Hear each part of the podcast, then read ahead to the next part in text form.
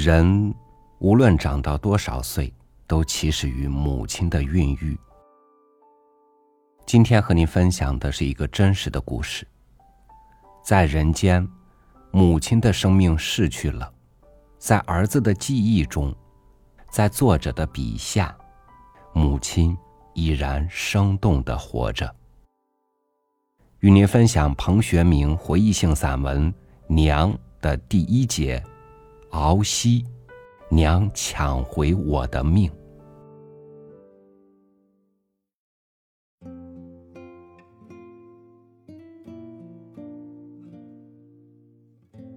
路的两边是田，田的两边是山。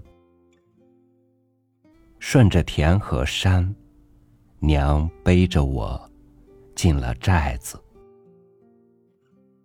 寨子不大，却有几兜大古树，枫香树，高高的，有几个人合抱那么粗。是秋天了，地下一大片枫香叶，金红金红的，金黄金黄的。娘踩着落叶，落叶沙沙有声。一只狗从一户人家冲出来，对着娘和我吠。娘顺手从路边的园圃篱笆上抽了根竹条，对着狗挥。被吓退的狗引出了更多的狗，一个寨子就被狗吵乱了，吠破了。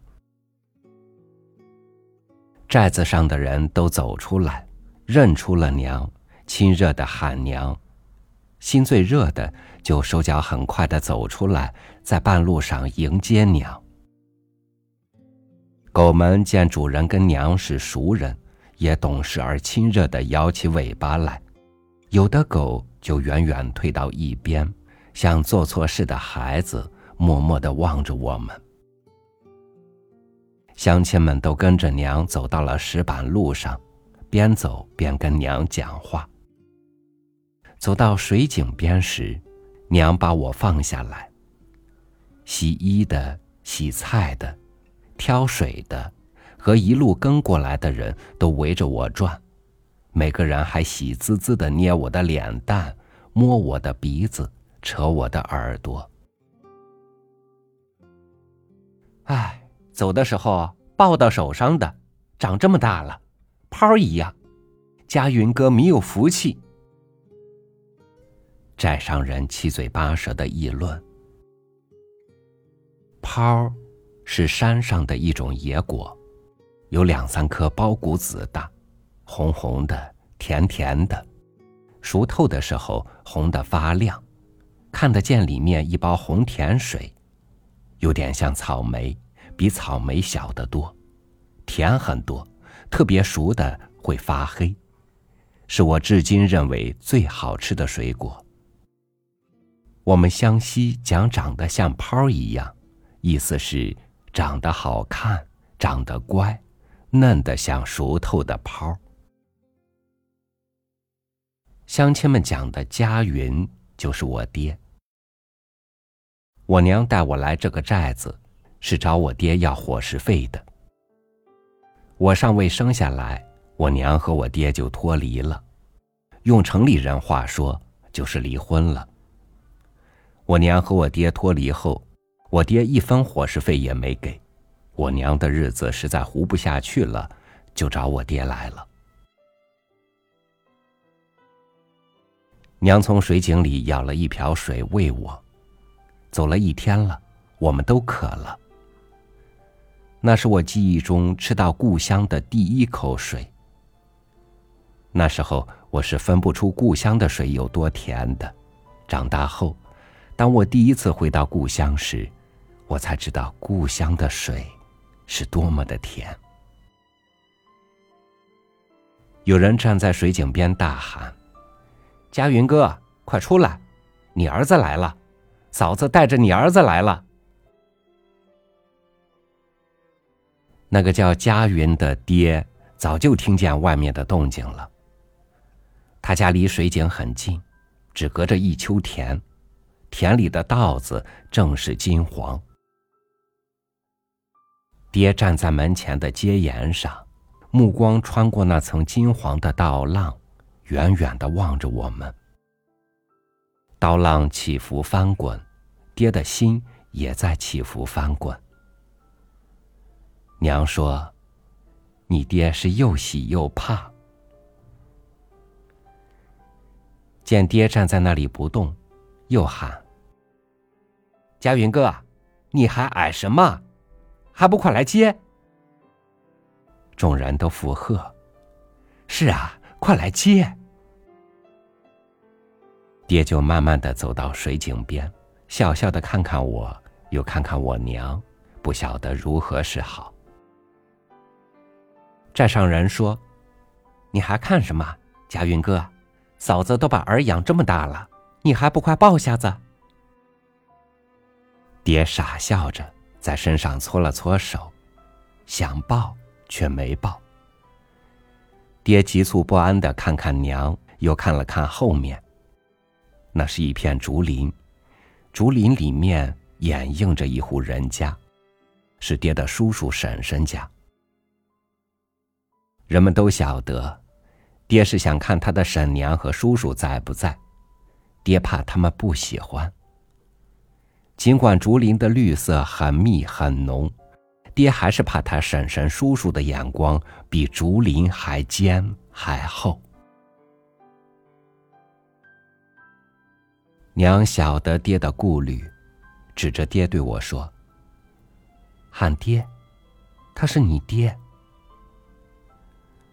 我看着爹，咯咯地笑。娘又说，喊爹，喊爹。我就奶声奶气地喊了一声爹。爹却羞红了脸，还是诚惶诚恐地往后面竹林的屋坎上看。寨上人就骂爹，你还怕什么？你儿子你不要，快抱屋里去。是的，嫂，你到哪里捡这么大个儿子去？抱个人儿子，还把你吃了。爹又不安地看了看竹林后面，憋了气，大了胆子，走到背篓边，把我抱了起来，边走边把我亲了又亲。记忆中，这是爹唯一的一次亲我。娘和爹都流下了泪。进了屋，爹就烧火给我和娘煮饭。文贵二叔到他家拿了2个鸡蛋，那时都穷，2个鸡蛋比现在的什么盛大宴会都珍贵。寨上人也挑水的帮着挑水，烧火的帮着烧火，洗菜的帮着洗菜，边看着我边跟我娘讲话。他们很久没见我娘了，心里很是亲热。见我娘把我养了这么大，我还如此可爱，他们心生感激。我们那个寨子，一个寨子都是家务堂和亲戚。水还没开，爹就被他婶娘和叔叔喊到他们屋去了。爹的婶娘和叔叔没有孩子，爹就主动承担起了赡养他们的义务。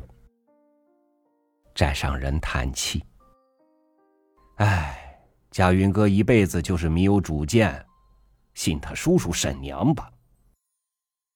不晓得佳云哥哪么那么怕他叔叔婶娘，不晓得他叔叔婶娘又要跟他摆什么主意。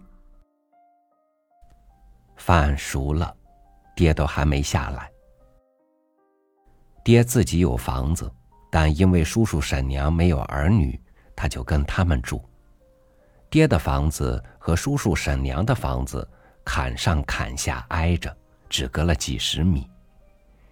这几10米就是几重天，娘和爹就是被这几10米的距离生生分开，天各一方。很久，爹下来了。爹闷着不讲话。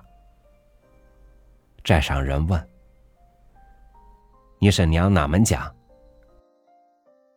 爹憋了老半天，说：“儿子我要，你把儿子留下。”娘说：“不行，法院是判跟我的，判跟你的我也要。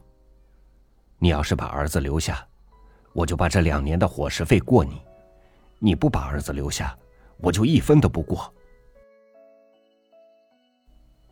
娘惊愕地说：“法院判的也不准数？”“不准数，我后悔了。”“你后悔没有后悔药？”“我不要后悔药，就要儿子。”“你一个后生家，怎么养得活？儿还要吃奶。”“儿2岁了，吃什么都养得活。”娘的泪水一下子就出来了。吃什么都养得活，你给他吃什么？喂鸡食还是吃猪草？你上头有2个老的，下头有2个小的，你拿什么养？你莫把我儿饿死了。”娘说的2个小的，是指我同父异母的1个哥哥和1个姐姐。其实，我那个哥哥和姐姐都在旁边站着，好奇地看着我。16年后，我见着了我那个同父异母的哥哥，那个姐姐却早就去世了。娘还记得这2个孩子，还特意给他们买了一包松子糖。娘把糖给我那哥哥姐姐时，哥哥姐姐都高兴地叫了一声娘。那个年月，要吃1块糖比过年还难。爹有些感动，却还是把眼一瞪，对着2个孩子吼：“你娘死了，一边去！”2个孩子就乖乖地站到一边去了。娘说：“你吼什么？我2年不见2个小的了，买包糖你吼什么？”“你莫管他2个，你把老2还我。”“我的，我还你，还你你也养不活。”“那你莫管，我养得活。”“你养不活。”“我养得活。”“你肯定养不活。”“我肯定养得活。”爹和娘争执不下时，爹的婶娘站在屋后面骂起来了：“养不养得活是我彭家人的事，不管你吴家人的事。你肯把小杂种留下来，我们就把这2年的伙食费过你。你以后永远不要到这里来踩脚迹。你不留小杂种也可以，赶快死出去，莫到这里耽误我们功夫。”寨上人就劝我娘：“嫂子，把儿子留给家云哥，也得2个钱用下。”娘的泪就一把一把地流出来，放开嗓门哭了起来。“他养不活的，我跟他做了几年，我还不晓得他是什么人。他疼他儿，人家不疼他儿。”寨上人晓得我娘指的是我爹的婶娘和叔叔，劝说：“是他个人的肉，人家疼不疼无所谓，他疼就成。”娘说：“他疼得了鼻子，疼不了嘴巴，还是我个人带。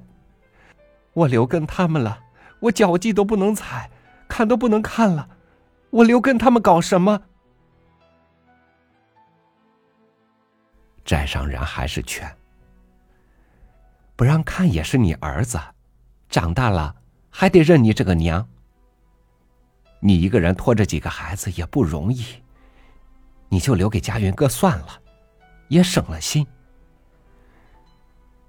娘说：“我晓得，你家云哥要的不是他儿子，是舍不得他18年的伙食费。他舍得，他叔叔婶娘也舍不得。你家云哥不过伙食费算了，我不为难他。我备好了，我做叫花子淘米都要把儿养大。”娘边说边把我往背篓里放，背起我就走。见娘背起我就走，站上人喊：“家云哥，天都黑了，你还不留他们娘俩？两娘儿天长路远，饭都没吃。”爹就抓住娘的背篓不让走，娘死命地往前奔，偏要走。一来二去，背篓里的我只差被他们拽出来，我被吓得哇哇大哭。情急中，爹把我从背篓里抱出来，死死箍着，娘怎么抢也抢不过来。“你要走你走，儿子我要。”“你早搞什么去了？儿子养这么大了你要？”“我的儿子我当然要。”“法院判跟了我，与你米的关系。”“与我米的关系？你找我要伙食费？”“法院判了你要付18年的伙食费，你不肯就算了，我不要了。”两人你争我抢，我吓得哭声更大。我哪里肯认我爹，对着我娘大哭大喊要娘。所有的人都被我哭喊出了眼泪。寨上人对我爹说：“快松手，家云哥，你莫吓着儿子，退给嫂子吧，这儿子命里是嫂子的。”爹放了我，泪也伤感地流了。娘像怕我再被抢走似的，背了我就跑，一跑就是16年。事后寨上人对娘说：“娘背着我跑对了，要是落在我爹手上，我不是病死就是饿死了。因为我那个同父异母的姐姐，就是在7岁时病死在家里了。那时我爹常年出去给生产队做木匠活挣工分，哥哥姐姐都没有人管，姐姐病了1个多月，也没有人送她去医院。”寨上人说：“如果我真的被留下来，也许跟我那同父异母的姐姐是一样的命运了。”我娘在我最危险的时候抢回了我的命。这个寨子叫敖溪。